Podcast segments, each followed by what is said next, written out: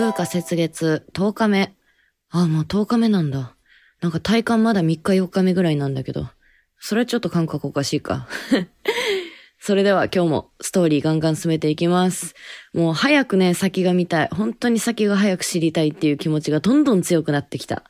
もうね、あと数日しかないからね、もう、急ピッチで進めていくよ。行ってきます。はい、10日目終わりです。第1部の真ん中あたりまで来ました。で、真ん中に来てやっと、この生徒側と大人側の闇の部分が見えてきました。つまり生徒たちがね、あの、教会の士官学校に通ってる子たちで、その教会に対する、まあ、信用だったりとか、こう、思惑だったりとかっていう、揺らぎと言いますか。その子たちは、あの、何をもってこの学校に通ってるのかっていうところが、まあ、明確にはされてはいないから、なんか、あれ？この子たちただ勉強しに来てるだけじゃないぞっていう部分が見えてきたりとか、あと教会側は、その任務を私たちにやらせることによって、あなたたちはどうしたいの？みたいな、ちょっと疑問に思うことが出てきましたね。これは闇だぞ、深いぞ、いいぞ、ワクワクしてきたぞ。そう。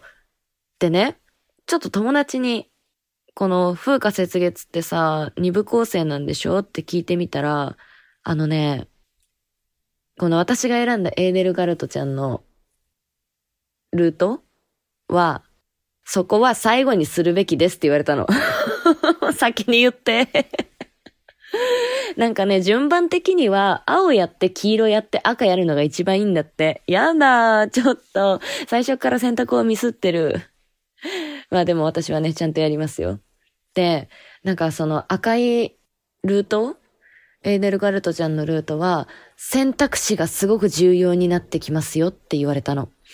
だから、もしかしたら、これ、エーデルガルトちゃん側につくか、教会側につくかみたいな話になってくるんじゃない？絶対ここ決裂すると思うの、私。ワクワクしちゃうね。どのぐらい闇が深いのかっていう。まあ闇深いの好きな人はね、絶対やった方がいいと思う。まあ闇だけじゃないとは思うけど、なんかちょ、ちらっと聞いた話、ちょっとうつげって聞いたから、多分このルートすげえ闇深いぞ。もうどれぐらい深いのかっていうのをね、体感していきたいと思いますよ。